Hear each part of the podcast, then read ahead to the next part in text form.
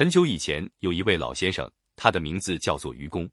愚公家的门口有两座好高好高的山，一座山叫太行，另一座山叫王屋。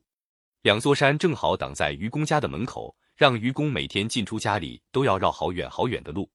一天吃饭的时候，愚公突然对家人说：“我们全家一起合作，把挡在门口的两座大山移开，让门口的路可以直通到外面的大路上。你们看好不好呢？”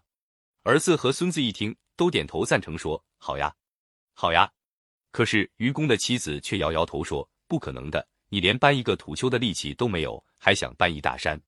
就算你搬得动，那些挖出来的泥土石块，你要扔到什么地方去呢？”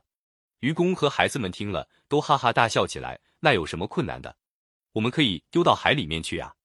二天开始，愚公和他的儿子、孙子三个人一起扛着锄头，挑着扁担，到山边开始挖。愚公的邻居京城氏和他的小儿子也兴致勃勃地帮愚公一起做着移山的工作。这时候，有一个叫做智叟的老先生忍不住嘲笑他们说：“愚公呀，你实在太糊涂了！你这么老了，还要去移什么山？就算让你搬到你死掉的那一天，也不可能把大山移开来的。”愚公听了他的话，笑笑说：“智叟，你才糊涂呢！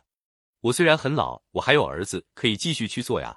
儿子还会生孙子。”孙子还会再生儿子，我们的子子孙孙可以一直搬下去。只要我们搬掉山的一层，就少一层。总有一天，我们会把这两座山搬走。天底下哪有不能克服的困难呢？智叟没有话好说，只好走开了。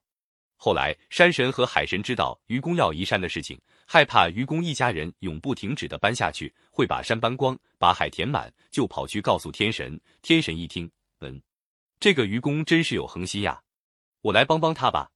天神就派了两个神仙去把王屋山与太行山背走，放到别的地方去，不再挡在愚公家门口了。